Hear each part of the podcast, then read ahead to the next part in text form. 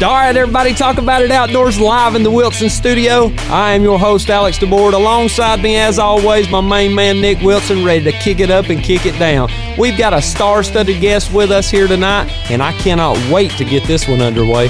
We're getting ready to kick the tires and light the fires. Y'all pull up a chair and sit a while.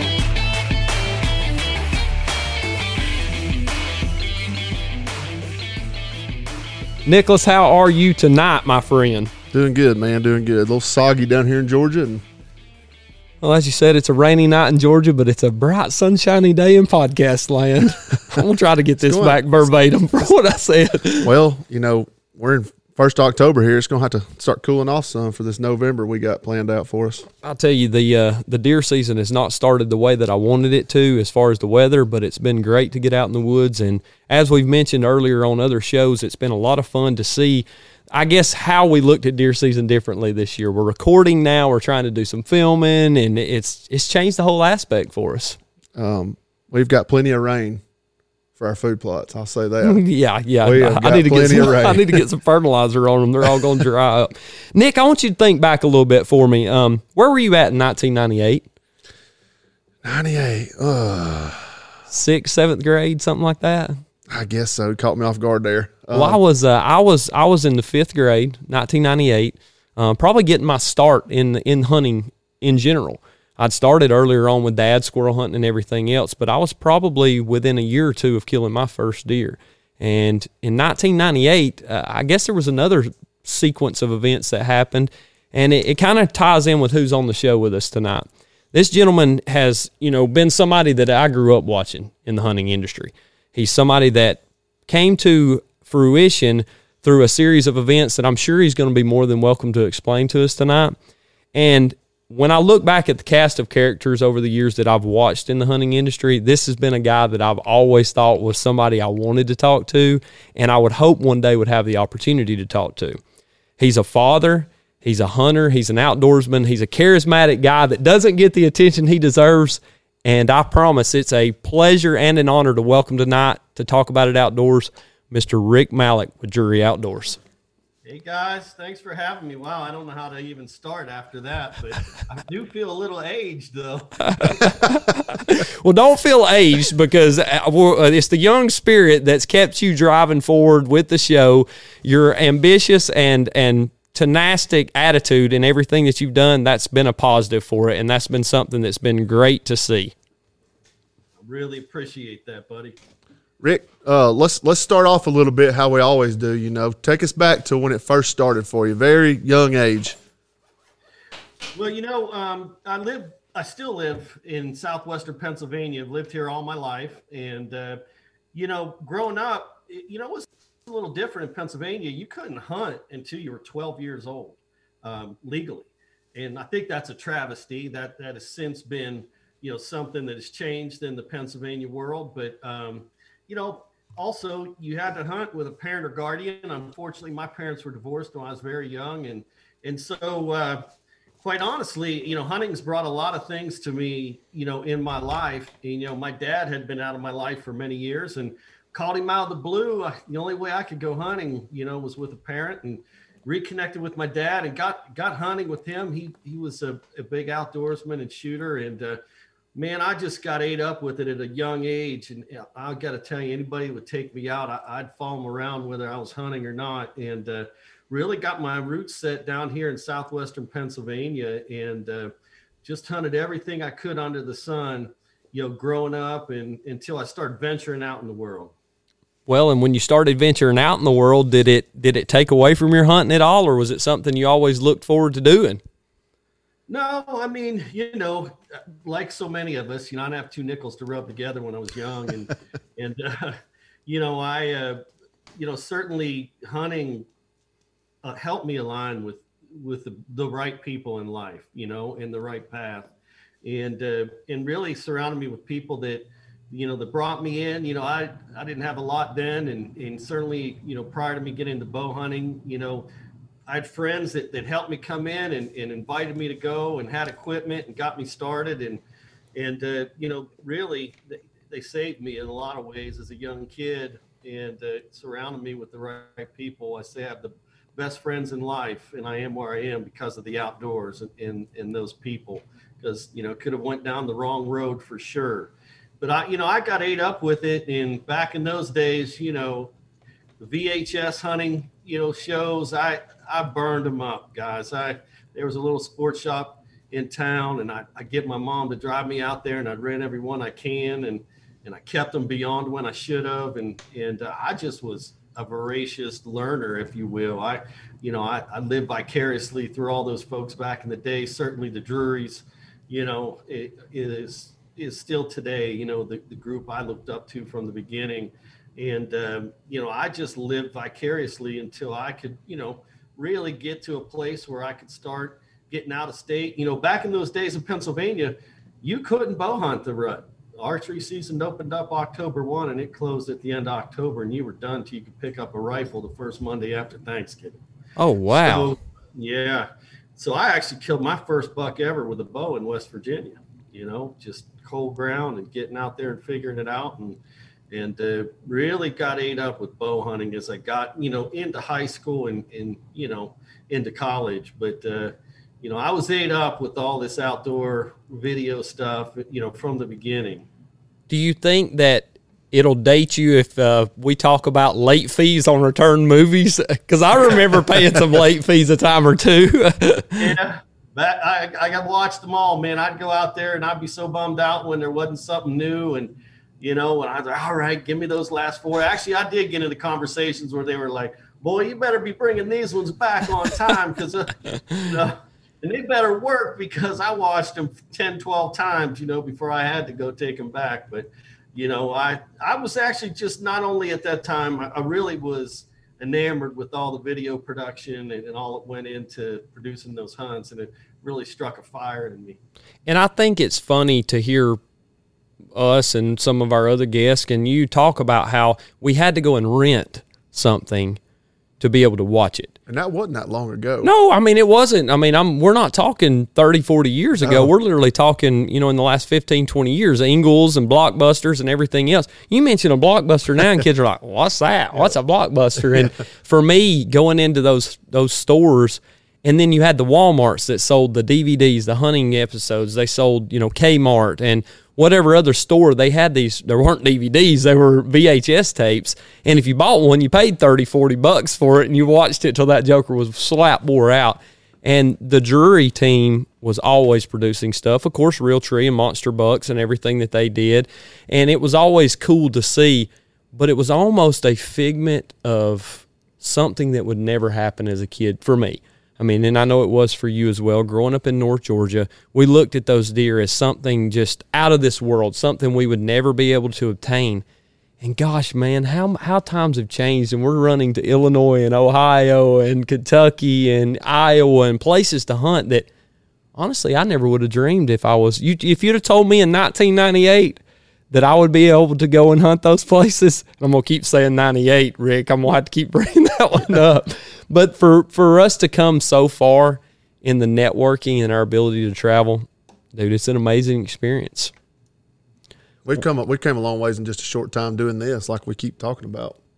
This is number this I don't know what episode number this is going to be 72, 73 and I never would have dreamed that it would it would come to the point where we were here tonight with Mr. Rick, but Rick, I want you to tell everyone. You, you kind of hinted at a little story that uh, that kind of piqued my interest earlier. In 1998, I want you to take me into the story and how you actually got involved with the Drurys and what was that phone call like when Mark or Terry or whoever it was that got you in contact. Just walk us through that experience because for me, that's that's pretty cool. Yeah, it's it's surreal, guys, and, and to this day, I still, you know, I pinch myself. You know, I'm not that guy that lives out in Missouri or Iowa or you know, Kansas, you know, that owns thousands of acres. And, you know, here's just a nobody from, you know, kid. And, you know, I wasn't a kid then. Uh, you know, I was out of college, obviously, and starting my career, you know, but from southwestern Pennsylvania. And I, as I said, I always had that passion for the video production. And I got kind of lucky. And, and I think it's not only about, you and I talked about this, Alex, about how you got started for in my case with Drury Outdoors, but I think you have to talk about why. Yes, sir. You know, why did you want to do that, right? And so um, because it's tough, you know. But I uh, I had some friends, you know, that were hunting consultants, and uh, there was a guy back in the day that actually was from Pennsylvania that was a pioneer in the outdoor hunting video world, and his name was Wade Nolan. Yeah. And uh, he, he, did video series called The Brown Bear Men and, and, a lot of other stuff. And he and another guy did a film school, an outdoor film school up in Michigan. And my buddies knew I was ate up with it and said, Hey, you want to come up? And it was a weekend deal.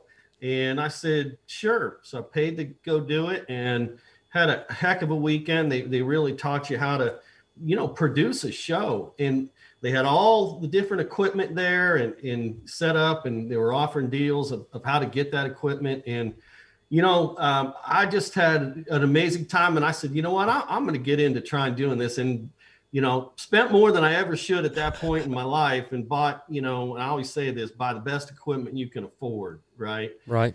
And, and i did. I bought the one the original canon xl ones and all the gear and you name it right and I get all that stuff back home like a kid at Christmas and getting yelled at at the time by, you know, by my wife at the time. And I, I, you know, there I am with all that stuff, and I'm like, now what am I going to do? You know, so now I got to you know, kill I, something.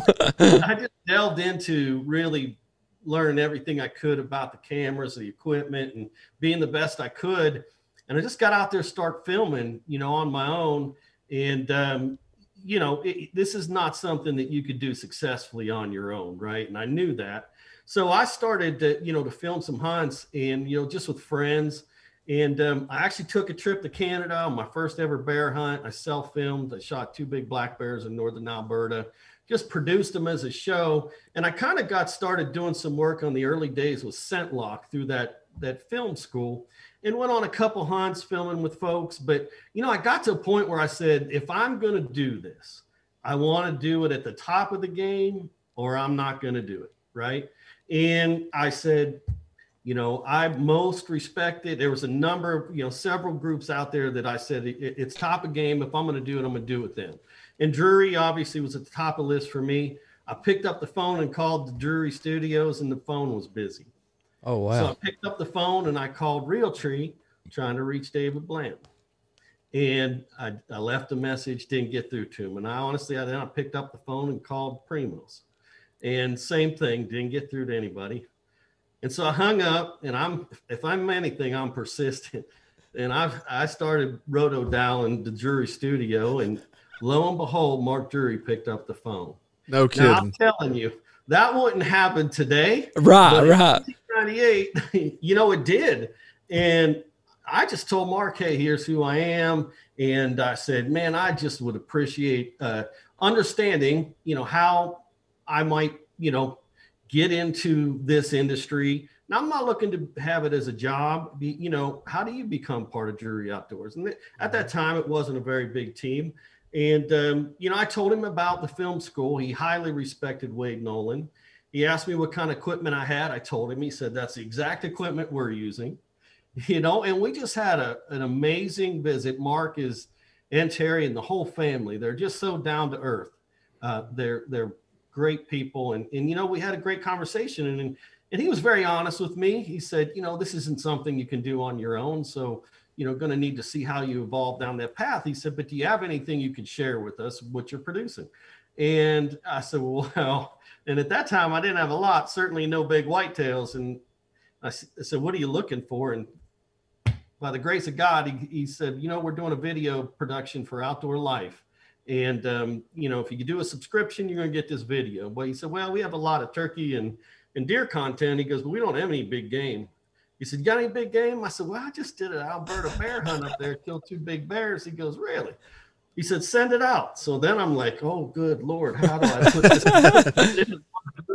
right? And so I did. I figured all out. I put this VHS tape together, put it in the mail with a nice letter to him. I thought, I'll never hear, you know. And and lo and behold, you know, about a week later, he called me, and uh, it was humbling. He said, "There is no way you did that hunt on your own." I said, "Yes, I did and I filmed everything the trip, the travel, riding four wheelers. And at that time, there were no point of view cameras, you know, none of that. And uh, I just filmed everything like it was a television show.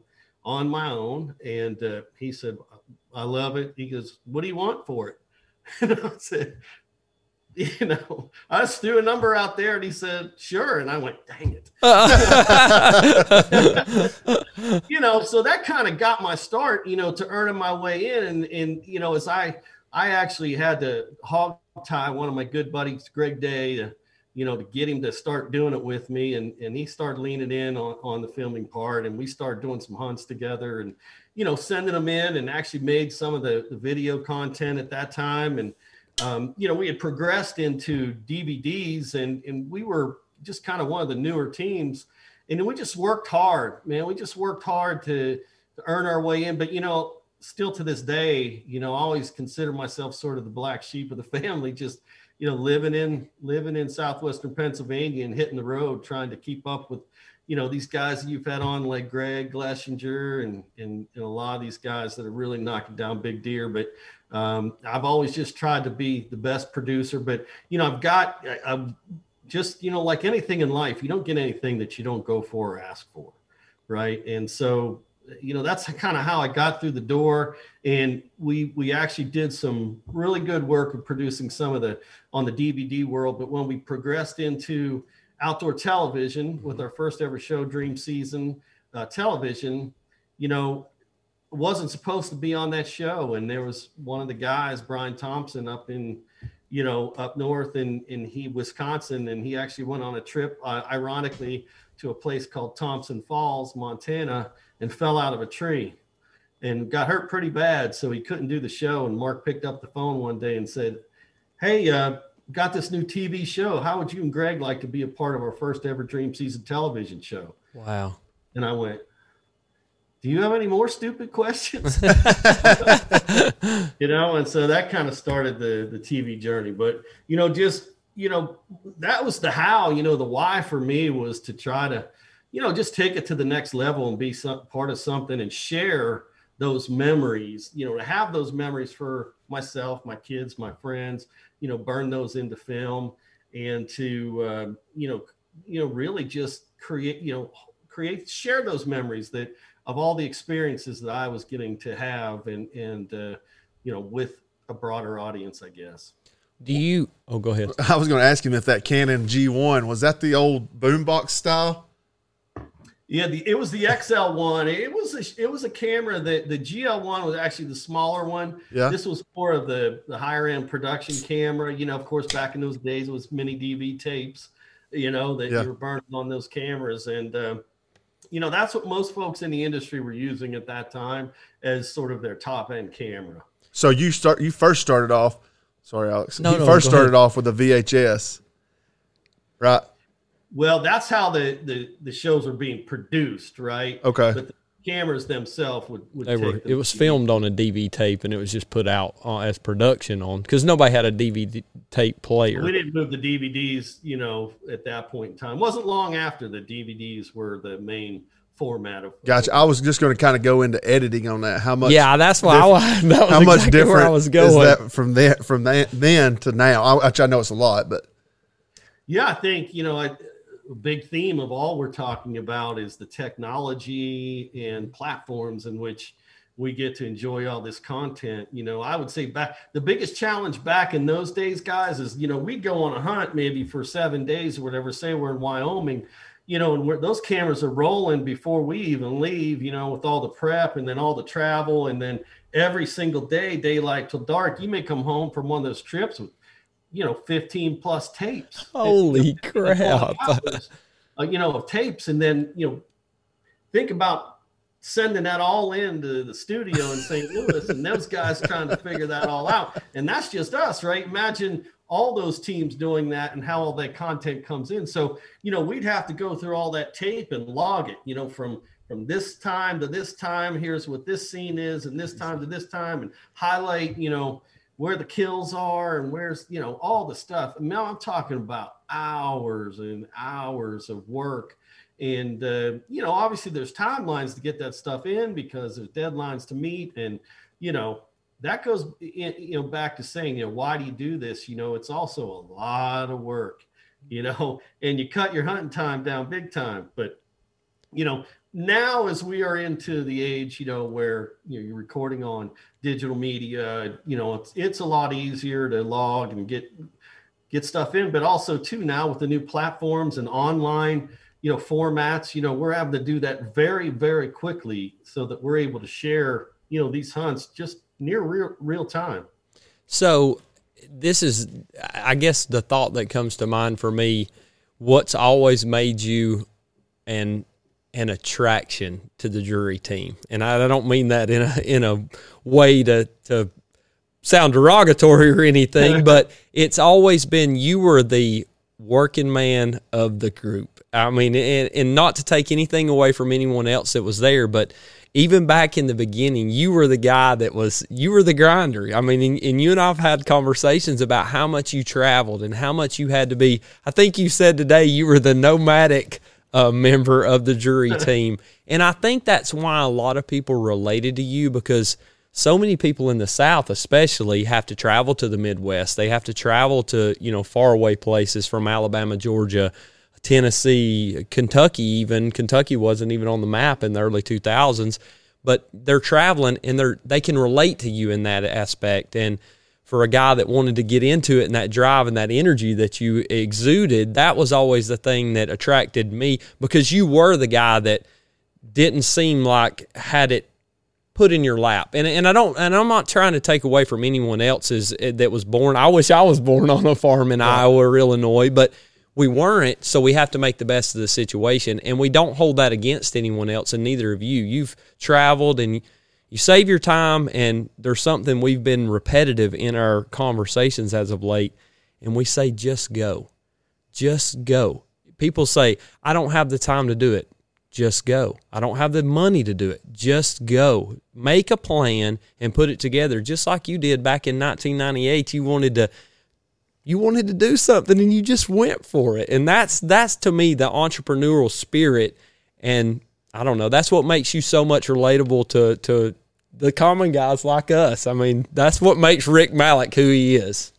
No, I appreciate that. I mean, you know, so to kind of get at that question, you know, what attracted me to the Drury folks, you know, to, to be a part of that. It's, you know, they are a family, you know, and they always seem to want to teach, right? You know, what they learned and share that in that manner and and more than anything to tell a story. Yep. Uh, you know, and I think that that it, it's about the memory to me. And yes, I am hum- humbled, but to be a part of this team and this family and watch all of the amazing success and big deer or, or animals that hit the ground. But it's really not about that. You know, no. it really is about all those memories that we're able to share. And it is truly a family, guys. When I tell you, um, I, I, consider myself to this day, I'm just a down to earth, same as you kind of guy, right. just working hard. I climb that tree and climb down with the same number of arrows in my quiver. Trust me, way more or just as much as y'all do, right? And uh, but I love every single minute, still to this day of doing it. You know, I was in the we we started out Ohio about a week ago, and I got a new guy filling with me here, and he's he's so fired up to be a part of it. And he looked at me, he goes, "What do you?" He goes, "What do you think?" And I said, "Man, this is my 45th year hunting, and man, I love every freaking minute of it. I love doing this, you know, and." Uh, you know, and I have been, and I think I just have related. I, have not been, you know, what I also respected not only about Mark and Terry, you know, they're self-made. You know, nothing was given to those guys, right? That's right. Everything they've got, they've earned it. And and look, they've fallen down, they've got back up. You know, you know the farms that they own weren't given to them, guys. You know, they bought that first eighty. They they extended beyond measure. They've sacrificed in life, not building million dollar homes or buying flashy cars or what have you. They've sacrificed to have what they want. And I, have related. To, I've been blessed to to um, you know, call many people in this industry friends and learn from them. And I have a lot of respect, people like Lee and Tiffany and, yep. and all those folks out there that started with nothing, right? And they've earned it, they've invested, and they've followed their dreams. You know, they've set those goals. You know, it, I never want, if you say you can't, I promise you, you can't. Yeah, right? that's exactly yeah, that's that's exactly right. You know, I didn't have two pennies to rub together. Rick, you're taking all you're taking my final question up. well, my point point is, you know, for me living here, you know, I have kids and family here, and you know, in southwestern Pennsylvania. And, and let's face it, my best opportunities were to hit the Midwest for big whitetails. But more than anything, you know, I, my one of my philosophies in life is I never wanted to be, you know, get into my God, God willing into my, you know, late years, 80s, 90s, and go, man, I wish I, I would have, right? Or now I, I can't wait to do this. I always wanted to say, man, look at what we did.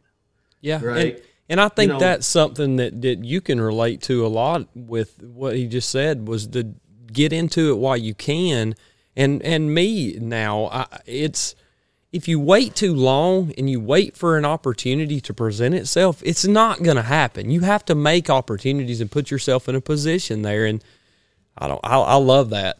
my you know and, and so what the one nice thing about living in southwestern pennsylvania is i'm in ohio in a blink i'm in west virginia in a blink you know Right. so i started trying to get where i could just locally finding farms ask you know asking permission you know eventually got into some leasing you know and but with the Drury team you know i did that for a number of years with good buddy greg day until you know he really didn't want to do it anymore we mm-hmm. made many trips across you know the country but now you know I'm having a great time hunting with a number of my Drury team, my Drury family, mainly, you know, Dave Kramer out in Iowa right now. You know, I spent a lot of time in the Midwest with him and, you know, we're getting ready this weekend to head to Texas. We're going down to Mississippi later in the year. And he just has so much passion for what we do and, and a mind for thinking about how to do it at the top of the game. And, you know, I just love being around people like that. So I hit the road and I'm going to continue to do that, you know, whether I, I'm with the Drury family or not, because, you know, there's so much out there to experience. Was it just family and fr- friends, I guess, that held you back from moving out to the Midwest? Yeah, I mean career too, right? You know, Yeah. once those roots get get in the ground, you know, it and especially at the time I was married, you know, so when you have two careers, right, who's more more important?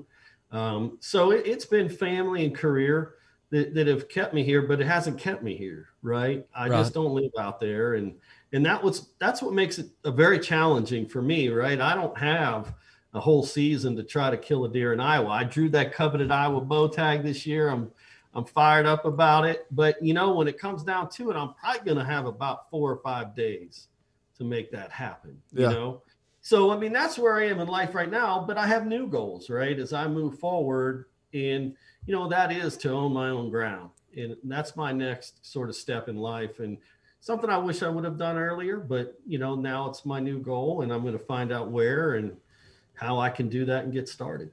Is that your first time drawing that tag for Iowa? No, I've been blessed to draw it a number of times, but you know, I, I'm- don't have. I'm hunting with Dave Kramer and on his farm as well as we have a lease there, sort of just east of Cedar Rapids. So it's it's more sort of central eastern Iowa, not like that coveted southern ground. But you know, it takes me a good three years to draw that. Going to take you four or five down south as a non-resident with a bow, Yep. Uh, but I've had it, you know, probably four times. The reason I ask that is, is if if if someone were to draw that, would you recommend them to go to public ground and hunt, or try to go to a paid place if they don't know anything about the state? You know, the first thing I would say, and I've, I spent a lot of time, you know, even before my Drury days, and I've, I've made a lot of mistakes, and and I've learned a lot in finding the right, certainly outfitters or places to hunt. I say if you're going to start hunting Iowa, you know, look, you're not going to draw for a few years, so take the time to invest in, you know, whether that's if you're going to hunt public ground, then really research it and you know get out there if you can and and run it down. Now with the world of social media come on. I mean you can reach out and learn a lot. There's a lot of groups and forums that you can you know learn a lot before you even step foot in a state. And uh, and if you are going to go with an outfitter take your time really research and, and determine who you know who to really put your chips and dollars down with and um, you know i would say if you're going to draw that tag every few you know three four five years you know, and hunting with an outfitter is really going to, I think, give you the highest level of success to walk on ground that you know big deer are there and they're putting the time in to put you in a place to try to get one. Uh, I take nothing away. I have high respect for those folks, you know, that are continually to hunt public ground. That's how I started. You know, and uh, you know, but I think your higher success is going to be whether you can get permission on private, you know, or maybe lease some ground. Now it's hard to do that in Iowa, and where you're not going to hunt up at four or five years. So I, I really think in that scenario for Iowa, it's good if you can afford it, you know, to go ahead with an outfitter, and you've got several years to save and prepare. Yeah, and that's funny to for, to hear that scenario. I appreciate you asking that question because that's that's that's interesting, and people are going to want to know. But I was approached with an opportunity to, to lease a piece of property in Iowa. Uh, a guy that we go up for the shotgun season and we party hunt with some guys. And he uh, he called me. He said, "Hey, I know you want to come up bow hunting, and I've got an opportunity to lease this piece of ground. Are you interested in it?" And I was like, "Yeah, I mean, I think that'd be cool as could be to you know have a piece of ground that we could have our own."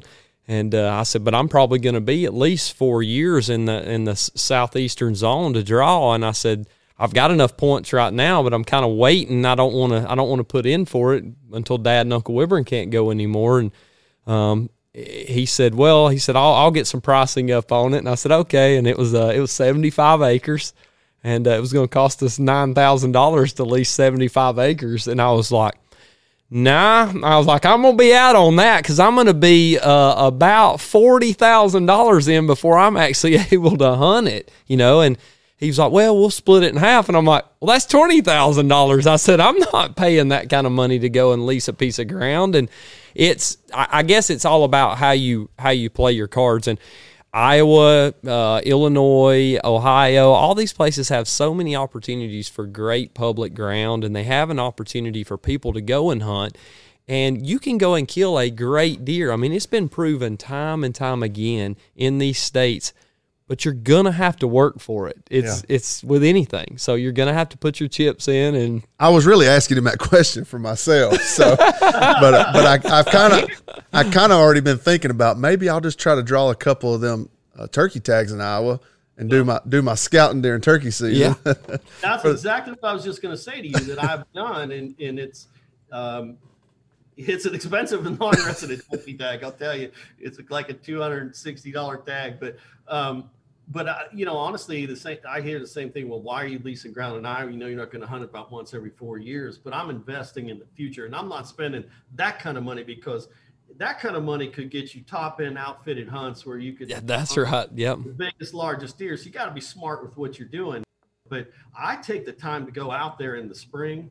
Dave and I wear our boots out, running down those long beards and just learning the ground. And and uh, you know, I think that's something, especially if you're going to do the the public ground uh, approach. Boy, I'd be wearing it out in the spring out there. You have more fun videoing the turkeys or or the deer? I knew I was going to get a turkey versus deer. Here we go. Here we ain't even got. We're thirty minutes in.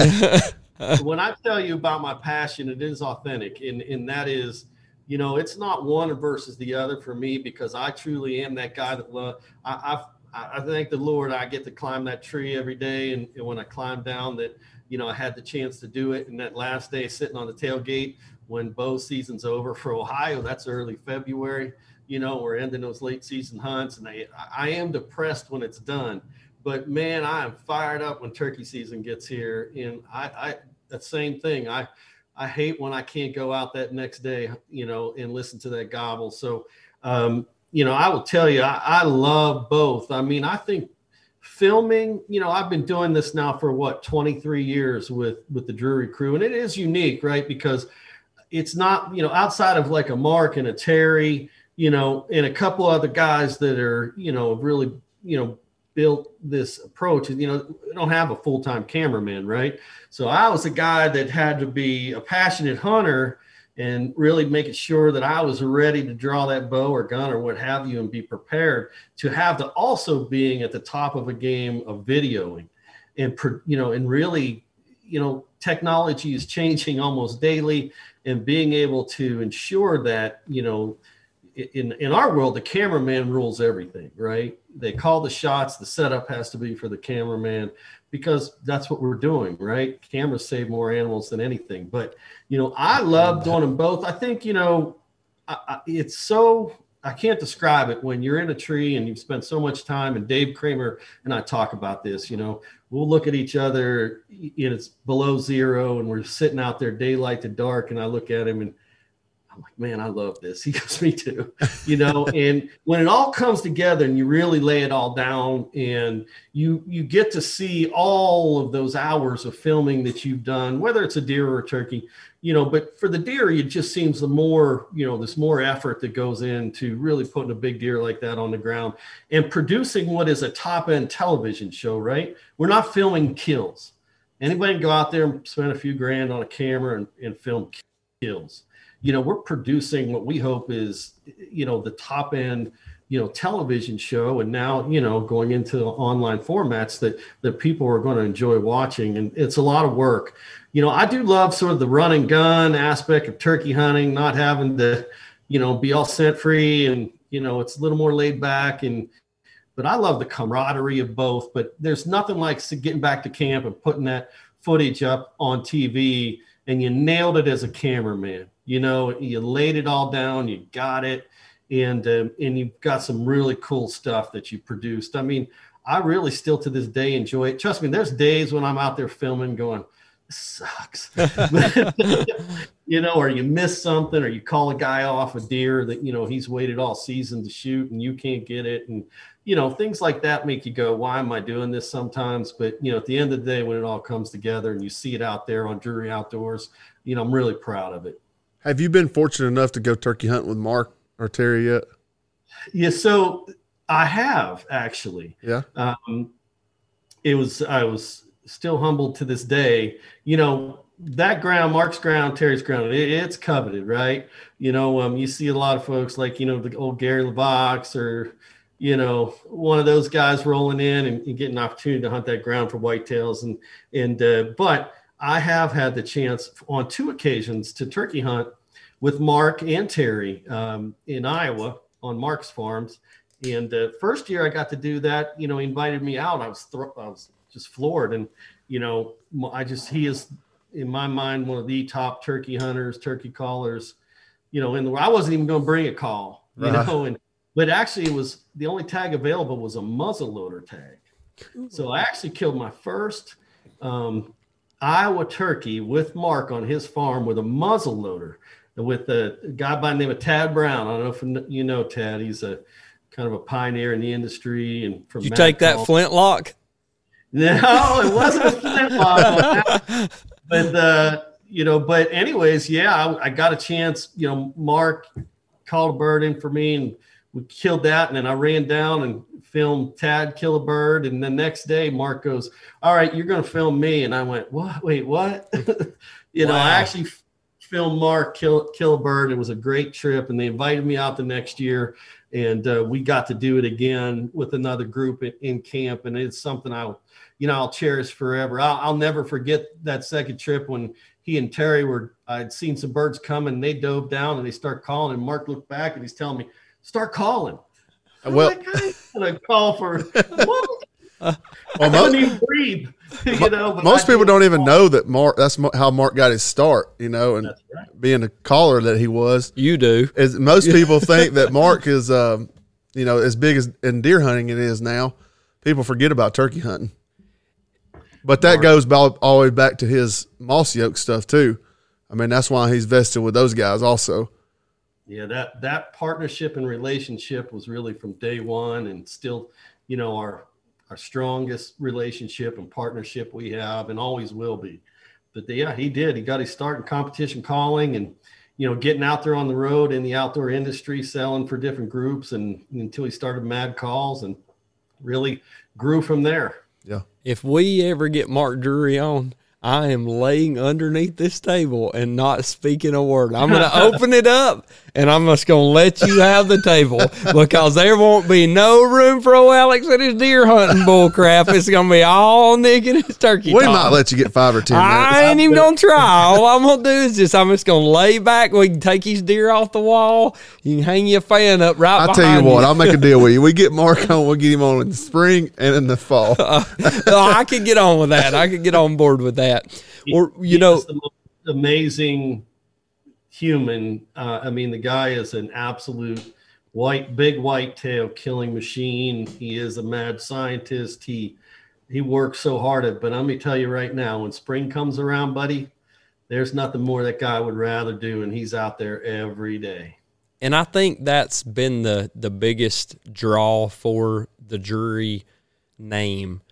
It's not the deer, it's not the turkey, it's not whatever they're doing. It's the story behind it all. And Mark and Terry have done such a great job, and we've talked about it with with multiple guys that we've had from your team, and you've made mention of it tonight. They tell a different story and for us to be able to uh, hear the, the the other sides of it as it grows, I can only hope one day that you know we've we've got we're, we're stepping up the ladder each time and we're going back through the senior members and Greg and Sean they're newer to the team then you got the story that comes in from Matt and now we've got the old road dog himself Rick Malik on and now we we inch up and one day we'll we'll hopefully be able to speak with them but I want to know from you, Rick, going back even further than the Drury days. Take us back to those days in hunting in Pennsylvania because you and I have had some conversations that, and we've had them with other people. Georgia and Pennsylvania aren't that far apart when it comes to the quality of. I don't want to say quality of deer, Yeah. because I don't want to anyone to ever think that that you can't kill big deer in Georgia or Pennsylvania. They're here. But by God, they're hard to hunt, and you better be good at what you do if you're going to get them on the ground. But I want to go back to those early days, and, and I know Nick made mention earlier that we want to hear about that flintlock. We want to know about that because that's crazy to me to think that there's a just a season for that. So. Yeah. Well, you know, I think um, growing up in, in southwestern Pennsylvania, first of all, just such a deep rooted hunting culture. You know, when I was a kid, and um, you know, at that time, I don't know what the numbers are now, but there was over 1.5 million hunters that hit the woods on the first day of, of Pennsylvania rifle season. Started the first Monday after Thanksgiving and ran two weeks, um, except Sundays, which we still cannot, you know, hunt on Sundays except now for a couple days during the year. Uh, still something we're we're working hard on here. But um, and then it would close, and then you actually had to draw an antlerless tag, you know, and you had typically two days, sometimes three, to use your antlerless tag, and they were county specific at the time.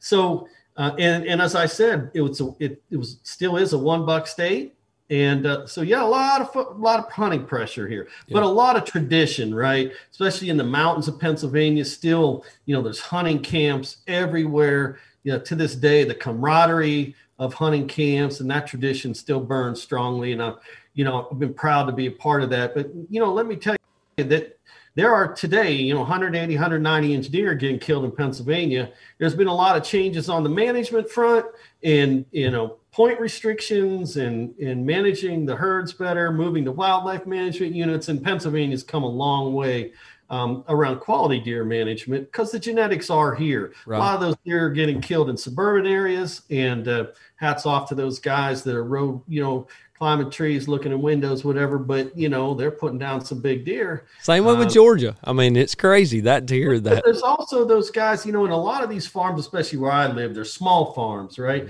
And they're not in production anymore. You get more in the central part of the state or over in the east, you know, you got the big cornfields and soybeans and, and whatnot. But where where I grew up, that wasn't the case. Now, I, I grew up hunting mainly a lot of, uh, you know, especially deer on public ground, you know, game lands and going in there. You can't, you know, couldn't put up permanent stands or anything. But, you know, back in them days, everybody will tell you little, I'm not a heights guy, you know, so I couldn't even get in a tree when I was that age. But, you know, growing up, I was rifle hunting, standing on the ground, you know, with the pumpkin head, you know, army out there and, you know, cut my teeth just climbing the hills of southwestern Pennsylvania. And, uh, but yes, you bring up flintlock and, and there is still, you know, the muzzle loading, you know, the main muzzle loading season after Christmas is a flintlock season. flintlock and, uh, only. You cannot use a tra- uh, tradi- uh, you have you can I modern think rifle. There is. I haven't hunted. I'll tell you, I haven't hunted Pennsylvania for about six or seven years. So laws have changed, and I think there is an inline, you know, way you can hunt now. But there, that flintlock season is still in place. And that's Uh, for have thr one- That's for three weeks, correct? It yeah, it's an extended late season because you can bow hunt and you can you know the the flintlock season is in, but uh, it's a different world, buddy. You know, it, with that you know putting the powder in the pan and you know let me tell you, I've done it a few times. I got one in the case back there, but uh, hasn't been out in in a couple Ex- decades. Explain a little bit about the difference between the flintlock versus a muzzleloader, because some of our listeners don't know Right. what the flintlock is. Right. I mean, you go back. I mean, it's the original platform, if you will, for those muzzle loading guns. You know, you you've got uh, you know down the barrel. You're putting you know your powder and your patch and a ball, and uh, you know you're not using you know the saboted you know bullets. You know, it, it- when I was doing it, it was a ball and a patch, right? And no Pyrodex. It's it's pure powder. You're pouring straight powder. powder. Yep, black powder. And and then you know you have you know your ignition system is a small little pan that you're putting a fine powder in right? And you close your i guess it's i think it's called the frizzen hmm and then you actually have on your hammer a piece of flint. And you've got to you know get that gun just right and and keep it clean and um, ensuring that you get that spark. But you know when you get that shot basically you pull that trigger that that flint strikes the you know that steel creates a spark that ignites that powder that goes through a hole that then ignites the powder in your barrel. So let me tell you, if there's one word is you better be good at, it's follow through. So it's, it's, it's basically two explosions, right? Yeah, The I one mean, in your face. Boom, boom. You got a flat. You got a flash, and then you so got the, the, different boom. so the difference for everyone that's listening is a modern day um, muzzleloader has a primer cap, Yep. and that primer cap is almost just like a rifle. It just sends that spark to that black powder. Where this, the flint sends a spark to the powder, then therefore it goes into the barrel. So you got an explosion right in your face, and then inside the barrel. Yeah, it burns it. Yeah, it's a and it flash, really- And it then really takes about, I mean, I'm sure it's less than a second, but it seems like it's probably a 30 seconds. Yeah, I mean, you, you can do it wrong. A lot of folks will pack that powder in in the, the hole between, you know, your flash pan and, and the barrel, and it burns slower. It's is a there's really a process. I'm not an expert, you know, but it can have a delayed reaction. Now, if you do it all right, it is pretty quick. Um, but it let me it's not instant. You know, it's so surreal. I you know, Traditions is a good partner of ours, and I got one of the new Nitrofire guns, and I haven't shot it yet, but I, you know, I got it all set up and I, I was putting it in the gun safe and I, I literally put it beside that flintlock and I'm like, goodness, man, where, look at how it's, you know, progressed now with the fire sticks, with the primer and, you know, it, you know, shooting four or 500 yards with these things, you know, back with these flintlocks, buddy, you knocked one over at 75 yards, buddy, you were driving that thing around and you were telling that story for a long time. was it a what, what caliber was it? And it, I got a 50. so They're was either 45s or 50s. There's a 54, but I, you know, I've got one of the, the 50 caliber. So Hoffman you've- rifle. You've taken deer with it. No, Really? no? no. Well, hey, there's a video, DOD. yeah, that could be. Oh man, that's what y'all need to do. We should have brought that up with me. You should have thought about My this. gosh, don't tell Mark that. Oh, Tell I- Mark, I- we got to tell Mark that you've got to have a flintlock challenge with the Drury team, and uh, we're hey, We want to come hunting with you. Yeah, yeah. We just want to watch. I just want to watch the explosion happen because I've got a 58 caliber smooth bore. That's uh, it's an 1864 uh, reproduction that we use in Civil War reenactments, and I've wanted to kill a deer with that thing so bad. And that's it is it does have a cap on it, and primer caps were around during that time. You're taking it all the way back to you know early to late 1800s, or excuse me, early 1800s, late 1700s with the flintlock system. And man, I tell you what, after watching everybody shoot those things, I'm scared to death. it is just I can see Rick dropping a 140 on there with that flintlock. What do you think? if if it, hey, you you, you got to do that show. Take I'd it hang to it up if I did that. Man. You know, uh, ain't getting no better than that. take it to Texas So- with you. You said you was going to Texas soon. Take that flintlock. And I tell you, once I got that bow in my hand, I got to tell you, I love. I grew up rifle hunting and uh, and love love it to this day. My I got a you know tons of rifles and love to shoot them, but man, once I really got ate up with bow hunting, it I just never looked back. I if I could take it with a bow, I'd rather do that myself personally. That's just in in the fact, you know, obviously we're in our like 14th season of bow madness now, you know, and so that's just my focus. It's the same way with us. I mean, we both grew up just it, it's it's crazy to me to think about the difference in location of Georgia and Pennsylvania. And we've had several guys that grew up in Pennsylvania or in that general area that talk about how pressed they are in rifle season when you're young. And when we were growing up, rifles was you got your 30 30, you 35 or you you know, you shotgun out and that's what we hunted with. And we were really probably teenagers before we got into bow hunting because they didn't build a bow for a kid back then. I mean, they built these big small cam, you couldn't hardly pull them back and that was your dream to try to get to that bow. But we used a rifle and once we picked up our bows, we'll hunt into bow season. Georgia opens for rifle season in a week and a half, and it runs until the end of January, or excuse me, January 15th with a rifle. Mm-hmm. We've got three and a half months that we've got to contend with rifle hunters. And I'll be honest with you, I probably won't pick a rifle up at all. If you don't hunt a suburban area though with a bow, your chances if you go down below Atlanta or anything like that, your chances with a bow are probably slim to none unless you have a big piece of property with no pressure. Because they, like you said, that the orange mafia gets out there and it's hammered down. But it's yeah. changed, and I'm sure it has for you guys in Pennsylvania. And I do think the TV shows and the, the social media has changed people from just shooting whatever. I still think people shoot meat for the freezer, but I don't think they're just out there just killing everything like they were when we were growing oh, up. when we was growing up, if it came through and it was a it was an antlered buck on a, a non doe day, buddy, it was getting hammered. If it was brown above the hairline, it see, was we, shot. With you saying that, see, we still do a lot of stuff like you're talking about in Georgia. We still have a lot of counties that only open certain days for certain. You can only shoot a doe on certain days, right. or you you have point restrictions, and, and some people don't realize that from the Midwest. Like it's, it's just wide open for them. I mean, they'd be able to kill two bucks, but like in Georgia, your first buck can be anything. Your second buck has to be what four on one side. Now it's uh, either uh, it has to have a, a 15 inch spread or four on one side. So it could be a narrow rack, but they changed it this year. That was part of the new changes because people were complaining about not being able to shoot a giant six pointer because it didn't have four on one side. Now it's got to have a 15 inch spread or four on one side.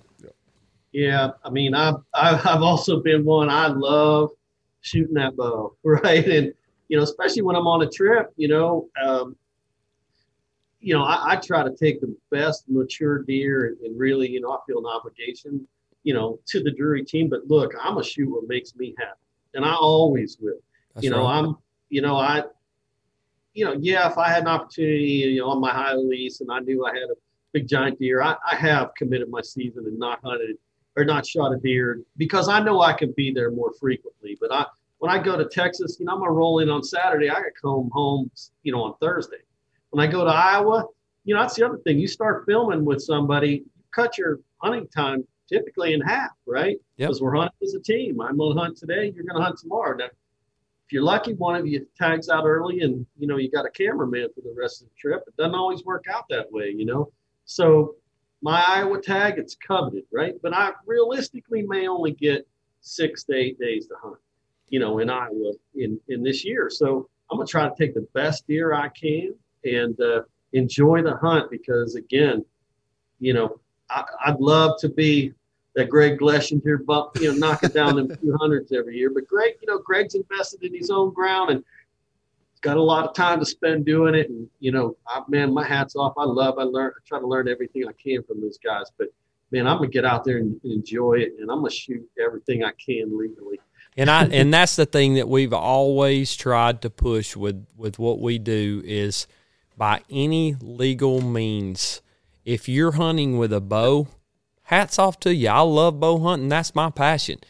If you have to hunt with a crossbow, go hunt with a crossbow. If you don't have to, if you want to. Exactly, yeah. exactly. And if you choose to, and whatever you choose to do, as long as you're going out and you're doing it with a legal means and you're taking an animal, as long as it's legal to do, go out and do it. And, and because there's people out there that don't want to go bow hunting because ah, you know, I, I don't have the time to practice with it and become proficient and or I don't have the ability to do that. And that for me has been it makes me so mad.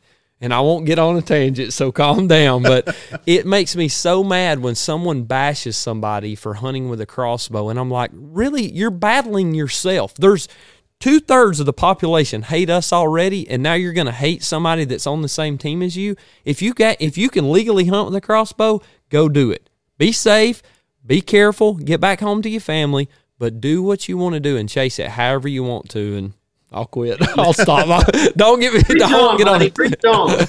I won't get on a tangent. I'm with you. But I watch you, you and I love the the concept that hunting TV has changed, and and the Drurys do an amazing job with it. But somebody that does an, a, a great job with it as well is is Greg Ritz. Greg will grab his crossbow and go out and hunt with that thing in a heartbeat. Greg can drop a mule deer at 70, 80 yards with his bow, but he's going to go back to, to Illinois or Iowa or wherever he can hunt with that crossbow, and he's going to shoot it just the same. And I think that that makes people confident in the ability to be able to go and do whatever they want to do as long as it's legal. You know, you bring up a good point, Alex. And, and you know, being a part of Bow Madness, you know, I've kind of I've got rails around me, right? Right, You know, and, right. and got a responsibility now with Mathews, amazing company, right? And Mathews Bow Madness, you know, I, I need to be hunting with the Mhm. bow, you know, in my hand, and that that really has actually kept me from actually doing some gun hunting. You know, Right, I am right. to to doing some of that, and and uh, but man, I was with the new partnership. I got one of the new, you know, Mission Sub One XR, and and I I've, never uh, sh- shot any anything with a crossbow. Right. But boys, let me tell you, I'm gonna. I can't wait. You know, it's fun. It it's is. a lot of fun, and it's legal. And let's go. You know, we've got enough people and organizations. You know, trying to break down everything we love. And the last thing we need is to have those kind of conversations amongst ourselves. So Well, well, I was a passionate bow hunter and always have been. And last year, I changed it up and went to a crossbow. And it was this guy sitting right here that that really pushed me to get back out there. I had an injury. I had to get back out. I wanted to hunt, and I was thinking, well, I ain't gonna be able to bow hunt. And that didn't stop me because of guys like my best old buddy over here and my other one, Cody, eh, you know, telling me, you got to go. You got to go. Why, if it's legal, let's drive it, let's do it. And I killed a great buck last year with a crossbow. He's mounted on my wall. Do I think any less of that deer because I killed it with a crossbow? Absolutely not. I have no druther whatsoever. But I'm back bow hunting now and I'm happy for it. But it gave me a little taste of, you know, people will comment on things, especially social media. They say, "Oh, you killed it with a crossbow. It's not the same." Why isn't it? you know, why why isn't it the same? He put the work in to go out and hunt for that deer, and you don't know the backstory behind it. That person may have been in a bad accident. They may not be capable of hunting with it anymore. Your dad hunts with a crossbow. He now. does, and it, it kind of broke my heart, man. He came up to my house last year and brought his compound, and he bought a crossbow a couple of years ago. And we were shooting out in the hou- at the house one day, and he brought his compound up here. He's like, "I'm gonna shoot some with it." He couldn't pull it back, Yeah, and uh, I was like, "Man, that's that's tough." But I'm glad he's got. I'm glad crossbows are. He's able to go hunt with us.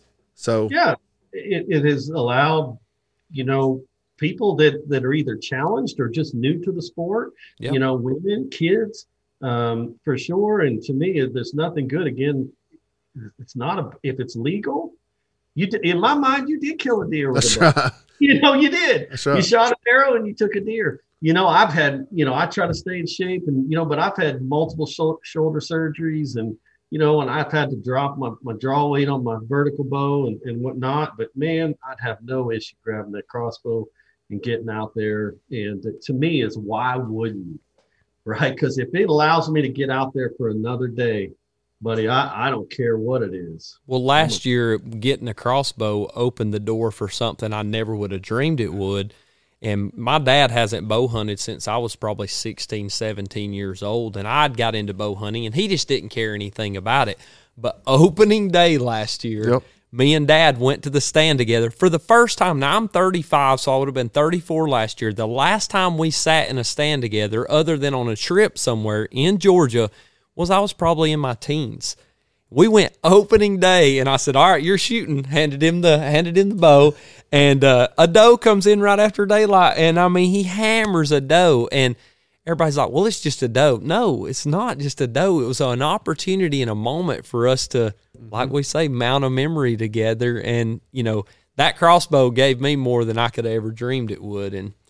We'll get. I'll get off that now. I'm sorry. I, Well, I'm, yeah. gonna, I'm gonna get on something we always talk about real quick, and uh, I had a I had a phone call from uh, some listeners this weekend that listen to our podcast, and um, they have a good friend of theirs that's battling target panic. Well, I know we've brought it up on several episodes. We even talked to T Bone about it. yeah. Um, Rick, I know you battled target panic. What got you over that hump? What helped you the most?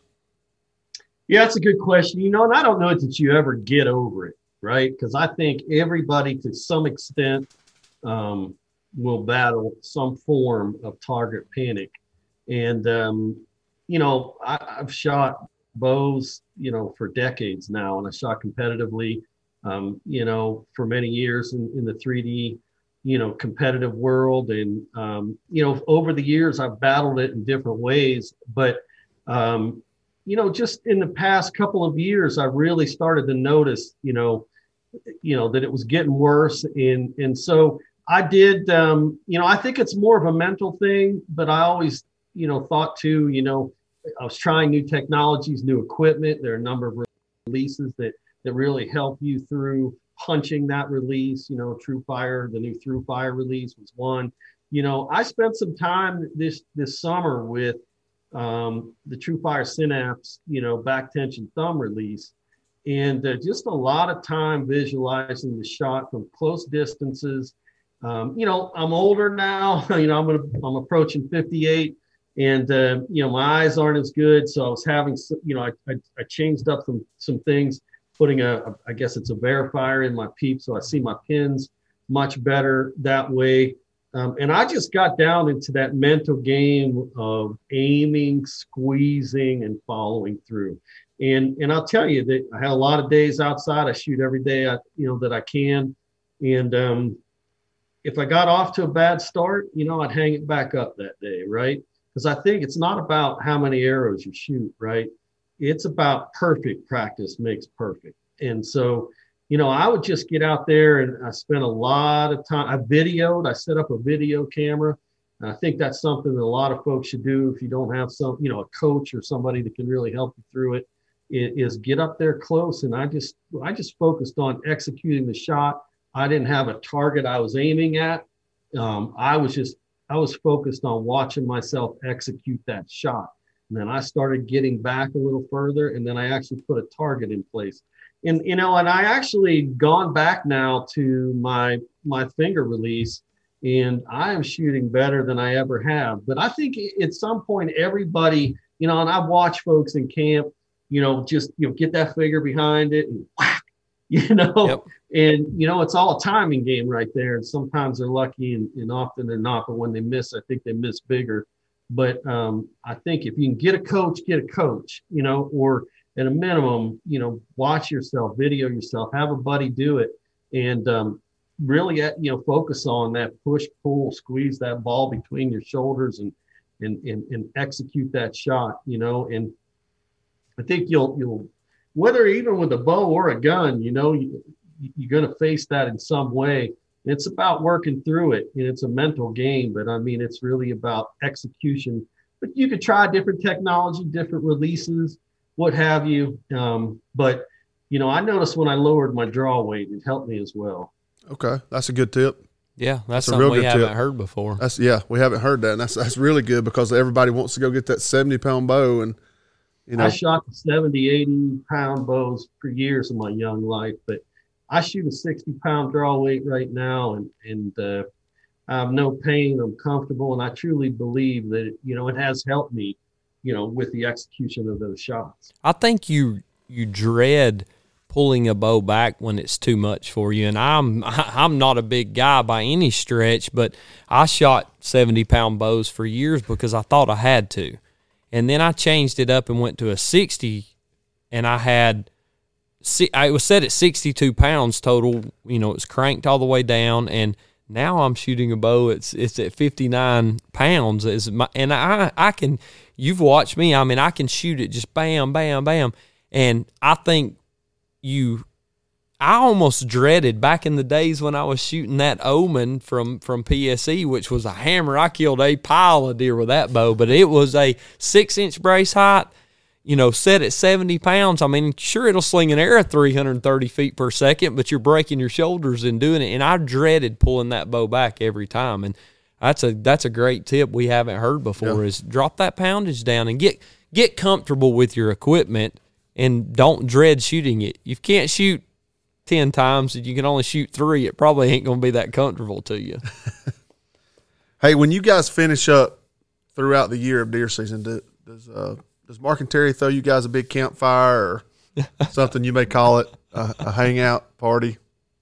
Well, you know, not so much like that, but I'll tell you, it, it one it one of the most amazing experiences and and things that have happened just about every year. COVID certainly changed changed things over the last couple of years, but it was a Drury fall meeting that always yep. occurred would have been late August, and um, we would come together, come in on a Friday, leave on a Sunday, um, first night was always just hanging out, getting together, and enjoying, you know, seeing everyone because we live, you know, so there is a group that lives, you know, right there out, you know, in the Missouri area, Iowa, but a lot of us live across the country, you know, and we don't get to see each other. Right. Uh, much, if ever. And you know, coming together with that whole family. But the most amazing part of it for many, many years, and we still kind of do it, but not to the level we did, is uh, on you know we all day Saturday would be meetings and camera school stuff and business and Saturday evening was the Drury um, award ceremony and it, they'd rent out a big place typically it was at Dave and Buster's and it you know our producers would work day and night to produce that award show just like the ESPYs there were categories and nominees and you know and they, all the, those things had to be produced, and the winner is, you know, and yeah. you go on stage with Mark and Terry in front of all, you know, the whole group, and you know, get an award and whatnot, and and you know, the peer recognition of, of being a part of that team, especially as you would get to win potentially producer of the year, it was a big deal, and I, I'll tell you. I'll never forget the first one I went to, but you know, uh, throughout the years, you'd have folks like a Greg Ritz or you know, talk, you know, folks from PSE at the time, or you know, all across the industry, Masayoka would be in there saying, "This happens nowhere in the industry. This right. is beyond special." And uh, I, I cherish those times.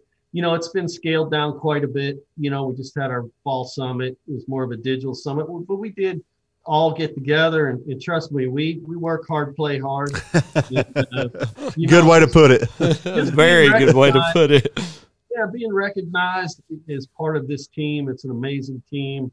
Uh, still, I think you know best in the industry what we do, but um, you know, there's so much good out there. I'm just happy to be a part of it. Yeah. And I think that goes along with everything that the Drurys have continued to drive and do.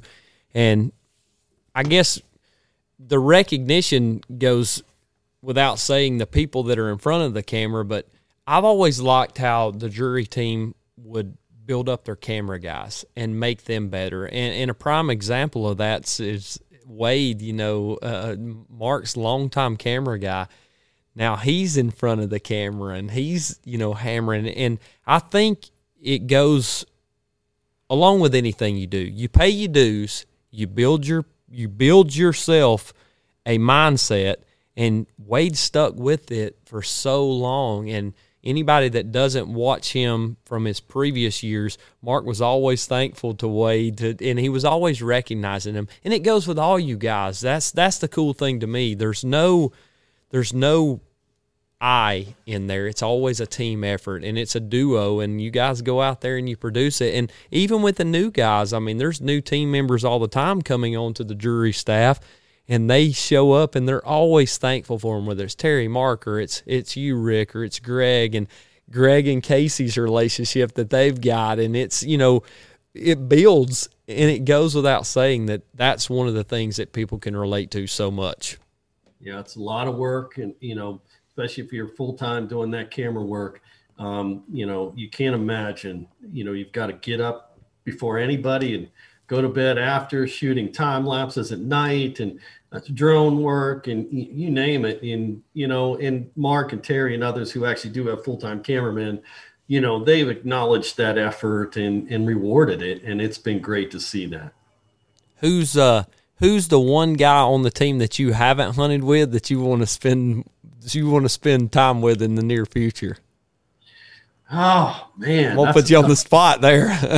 it does. You know, um, it's it's such a great team, and I have been blessed to to hunt with a number, you know, of of the folks on the team um, across the country. You know, and there are some new players that that I love. that, you know they're spending time out west. You know, Brian Weiss and, and team. You know, keeping that Wyoming thing alive out there, and and out west. You know, I haven't hunted with Greg, and, and Greg's really a student of the game and invested in some great ground and putting some big deer down. I love the climate tree with him. I actually haven't got, you know, I haven't got the deer hunt, you know, with uh, Marker Terry. You know, doing something like that would be special for me you know, for sure. But, you know, I just love to hunt with as many. I've been able to hunt with John Odell and Dave Reisner and, you know, obviously in the dream season days, you know, we got to get together as a yep. team a few times and hunt. I love hitting the road with guys who are really passionate, have done this a long time, know what they're doing, and and we just enjoyed getting in a camp and and doing that together. I want to see and I and I ask this question because I want I want to see you and Sean Lundy do something together. I oh, think you two I, would. I would love hunting with Lundy. Lundy and I are so much the same. Yes, y'all are. It's, that is uh, exactly right, and I think y'all could do it. Point. I'd love to get out there with old Lundy and and just just knock them over. Now, I don't know if you eat quite as many Debbie cakes as he does because Sean oh, told us Debbie, Debbie, he can have the Debbie cakes. oh, Sean loves them, and that's one thing we talked to him about. And I, but I, I think that would be a duo that would be very cool to see you guys. We talk about it. it, it stay tuned. There, there you go. There you go. There you go. Is there is there something that you haven't hunted that you want to hunt? Yeah, you know, for me, I think anybody can. I've got my dream hunts. You know, um, my my sort of big hunt I'd love to do is a bow hunt for Alaska Yukon moose. You know, Dave Kramer and I are talking a lot about that, and that that'd be a dream hunter, a big brown bear. I, you know, probably I'm one of. There's only a couple of us, me and John Odell, but we'd love to get over to Africa with a bow. Okay. Most most guys may not like to do that, but you know, I'd like to hunt a you know big Alaska Yukon moose, and I, I actually I've taken one elk with a bow, but I did that before the Drury days. So getting back out there in the mountains, you know, New Mexico or somewhere for a big bull elk, you know, I'd, I'd enjoy that. I think that's a uh, a definitely a uh, a dream of our third team member to go yeah. hunt elk with with a bow. It, I'm I'm trying to hit you with a couple quick questions here. Is there a favorite recipe that you have for turkey or deer? Hmm. You know, I I love to cook. I mean, I I'm I love to cook, and I, I make it a lot of ways. Um, you know, I, have I've been doing a lot of uh, just taking my my chops or back straps, pounding them down thin. You know, I'm not a jalapeno guy, but if you like a jalapeno, put it in there, cream cheese, mix that up with a little breadcrumbs in there and some garlic. Wrap that up, and uh, I put either a little hoisin sauce or something on the top. Put it on the Traeger, medium rare, buddy. It's money. and I and I know you're a fan of the, of our show, which is still mind boggling to me. But you got to go listen to the deer processing episode that we did, and that one it today it's it's a, it's on my to do list. That been, one that one I one listening to a lot of the episodes, and I got to tell you guys are you go you're doing a great job. I you know I feel like I think it's important that um, you know certain you know no matter what if you're in this outdoor industry it's important that you are you, you have a responsibility. You know, certainly for me for Drury outdoors i don't have a last name of Drury but trust me when i walk out the door i'm i'm Drury right? And right. to be a you know a steward of the industry and and to be positive influence and that's really what i want to do as long as i'm doing this. And y'all are really i've really respected what you guys are doing and have really enjoyed listening to it, and now I'm going to continue to do that. Thanks for the kind words. Oh, Since I'm gonna blush now. since Alex spun off that, I want to know your favorite turkey recipe because I got one breast left in the freezer. I got to whip up. Goodness, I don't know that I've got anything special. You know, I'd also do them bacon wrap with a little cream cheese and Yeah. and uh, put some sweet baby rays on them. And put them on the Traeger. Yeah, I do them on the Traeger that way. I tell you what, I started to grind some of my turkey, you know, and put some uh, smoked applewood bacon in that, and and do some uh, you know turkey burgers that way. Really? Uh, I've, I've really en- enjoyed that, you know, doing it that way. You see how sh- in shape he is. I do see how in shape he ain't- is. He's he's, He's about to blow out that. DOD shirt. Oh me, well, um, real, real quick. I got one more Oh, fast, you got- fast question. Yeah, how much has DeerCast changed for you? Man, I tell you, it's been great to be a part of the Drury family as if we as we brought that forward to light. You know, again, I, I try to be a student of the game, but let me tell you, Mark it, Mark Drury is for, and Terry have forgotten more than I'll ever know, right? And so to be able to watch them break down every sort of phase, if you will, and and really, if you really delve into Deercast, you know, and you want to know anything about the pressure, the weather, the wind, what have you. I mean, the detail is all there. The moon, and and how they think. You know, it, you're you're literally getting to really be coached by them. that's right. You know, and to see where it's going. You know, into the future. Uh, you know, I, I just love. I trust me. It's the first thing I look at you know, when I'm planning to do a hunt or, or travel on a hunt or get out there, you know, on, look, on some days, look, opening day, I, I looked at Deercast and said, good. I didn't care what it said. it's going either way. I thought about where I was going, but Yeah. you know, it, it truly is. And, and it, I think, you know, that kind of technology and insight. Plus, you know, for me, I'll be honest with you, I was sitting there on the other day watching Dream Season 8 DVD. all that old content's on there. I don't know if everybody knows that, but you know, watching all those shows again and all those folks, I, I've just really enjoyed it. And we, you know, I think there's good things to come when it comes to Deercast. I think Deercast for for what I've watched it evolve into because three years ago I killed a great deer watching Deercast, but that deer track, let me tell you something that has been Explain that for the people listening. so deer track is And an- if you go back and listen to Mar- uh, Matt's episode, you'll hear it. But Yeah, deer track is an opportunity for you to place a, a dot on a deer, a crosshair. It shows where you hit it, where you think you hit the deer, and it goes into a video series showing what vitals you may have hit. And there's an expert tracker, and I'm sure you may know his name, Rick, that can give you intel and insight into how long you need to wait, what you need to do to track that deer, and where he thinks it would have hit based on that deer track system. And it's not just quartering, broadside, quartering away.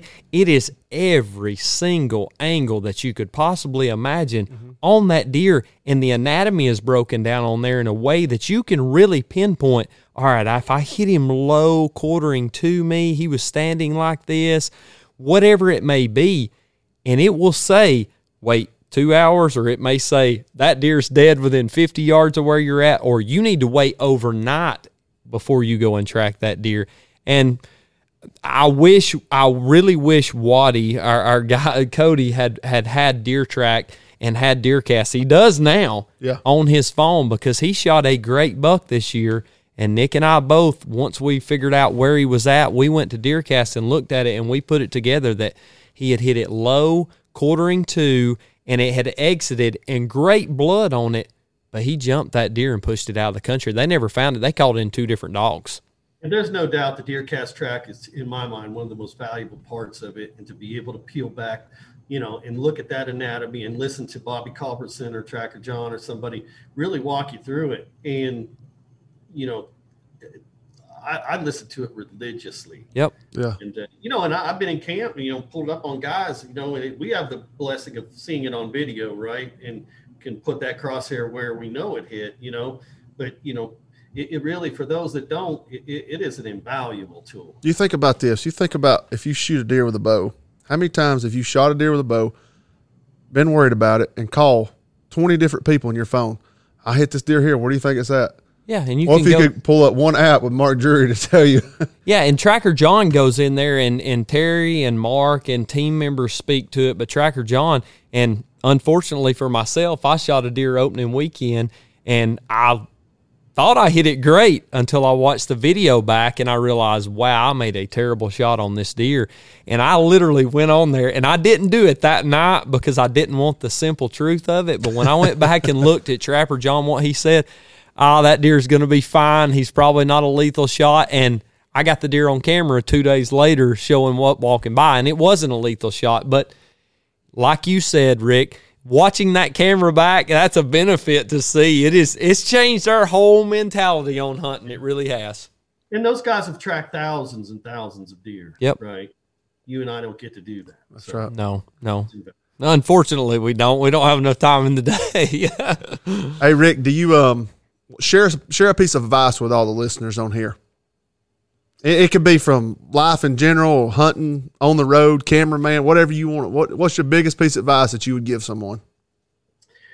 You know, I, I think regardless of what you're doing, um, you may not be the. I was never the smartest guy in the in the room, and I certainly wasn't the richest guy in the room. Um, but if you have a passion, I, I would say pursue it now, and work harder than anybody else. Right? Because if you develop that mentality that you will never outwork me, then I, I tell you, you will be at the top of what you what you want to do. Be the first one. You know, regard. You know, if you want to be in the outdoor industry, you want to be a cameraman, you whatever you want to do. You know, be up, be it 110 percent. Be up before you're told. You know, do more than you're asked. Um, work harder and and really just strive to be the best of the best. You know, and if I think if you do that in anything in life, you're going to be successful. That's right. I agree with that.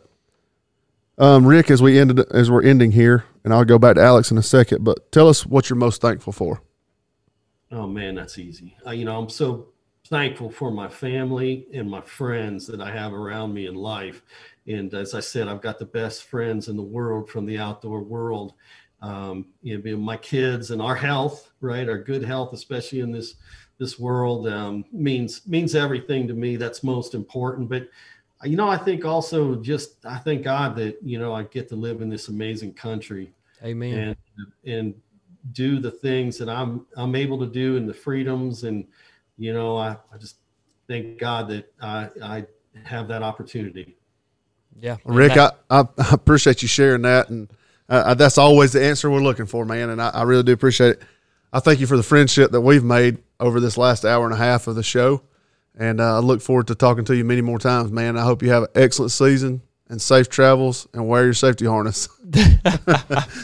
Amen, buddy. Yeah, I thank you all. I'm humbled to, to be able to be on here. I wish you all the best of luck. Uh, as be safe as well out there, and uh, I look forward to, to connecting again. I, I could see sitting around a, a turkey campfire or, or something. Turkey, he said turkey, God, Alex. he kicked me right in the back. well, I know when I went back to the, I guess really the first time that I was able to get Rick's attention or, or, or whatever Greg had posted, you know, who is the one guy from Drury if you had an opportunity to hunt with? And, and mine right off the rip was Rick because I have watched him for a lot of years with his humble approach. He, he reminds me a lot of the people that I grew up with, my dad, my uncle, the people that I hunted around because he brings it to the table in a way that you respect it. He doesn't. You're not flamboyant. You're not a, a showboat. You're not anything other. You're you're Rick, and I guarantee you, if we rolled into camp, it would be Rick from minute one till we left. And that's the one thing that I've always respected about you, and I enjoyed seeing you do. And it doesn't matter if you go and kill a 110 or a 180 this year. We're going to be rooting for you and uh, cheering you on. And I promise you're going to have to put up with me calling you. I got your phone number. No worries. I look forward to those conversations. Guys, thank you again for having me on. yep. We, we appreciate you. Well, uh, hey, Rick Malik, Drury Outdoors, uh, we're going to sign off with you, and I promise I'll be in touch. Cheers, guys. See you, Take man. care. Take care, Rick.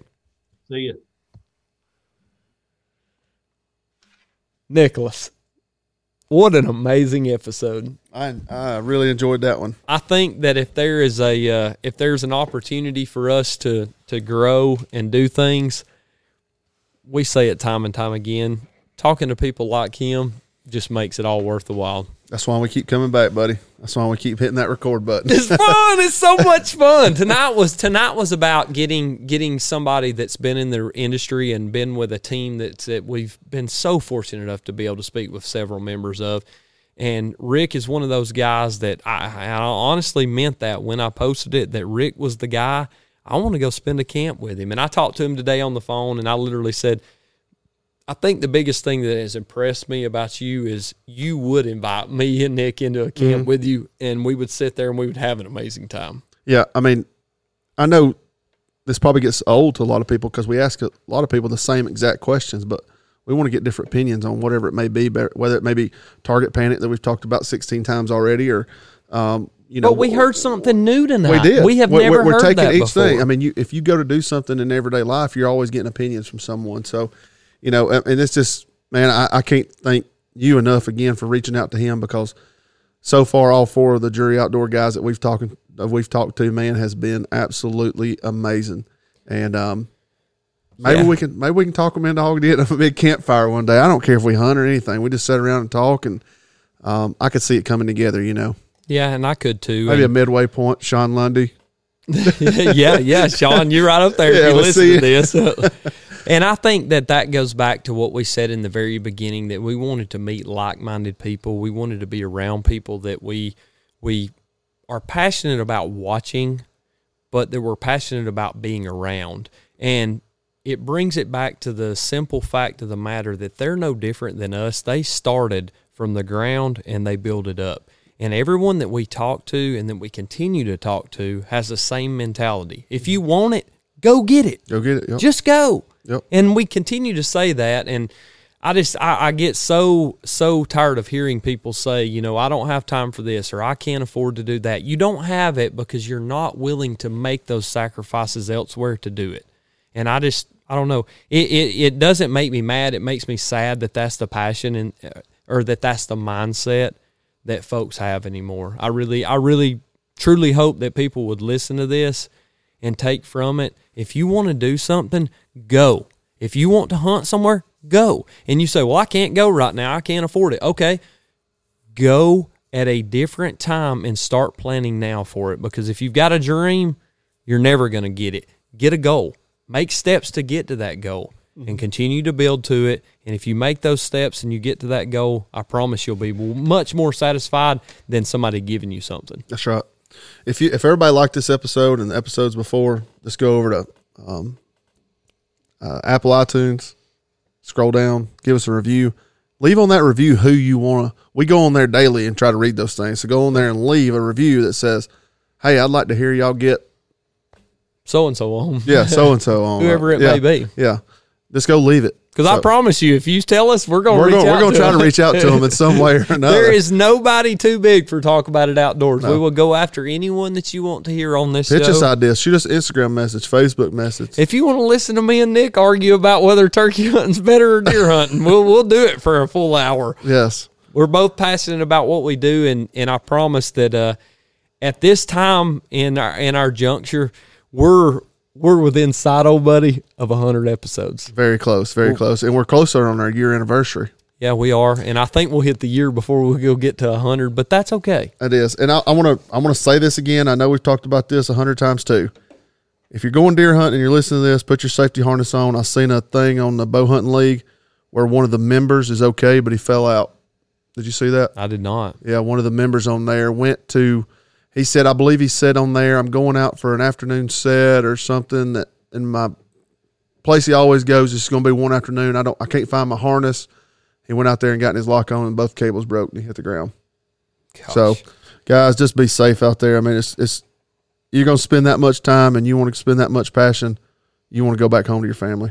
If you can't afford a safety harness, holler yeah, call us. Yeah, Yeah, I promise we'll do something for you. If you can't, if you want to go deer hunting and you can't afford a safety harness, call me. Hit us up on Instagram. Hit us up on uh, any platform that you can find us on, and we'll do something for you because the the most dreaded phone call that I could ever imagine hearing from my hunting community would be one of my buddies has fell out of a deer stand. They're no longer here. They're paralyzed from the waist down. And we've had people in our community have that happen too. It's so easy. You spend nine hundred thousand, two thousand dollars on a bow, but you can't buy a hundred dollar safety harness, and it ain't even that much. No, You can buy one cheaper than that. It may not be as convenient for you. You, you're you're gonna be real inconvenienced when you're laying on your back on the ground with your legs broke, and then you can't work and you can't provide for your family. So that's right. another Well- tangent. Don't get us started. Don't We- get us started. going, We're just trying to keep everybody safe out there and safe travels for anybody going out of state because fast approaching is a lot of the rut. Time. It's a Midwest thing, y'all. I'm excited. It's gonna be fun. We're getting we're getting crazy. It's crazy up in here, and we can't thank y'all enough for coming and being with us. Rick Malik, Drury Outdoors. Go follow him on social media. He is a great steward of what he's doing and uh, all the Drury team. We can't thank you guys enough for continuing to be with us and support us. And uh, hey, if you need a hat, you need a shirt, hit me or Nick up. We'll be glad to send you one out. We'll drop that uh we'll drop that line over on uh all our social media. So for everybody here at Talk About It Outdoors, we want to thank you for tuning in to another great episode. Come back be with us again when you get a chance. And remember, smile as you go and don't forget, mount the memories.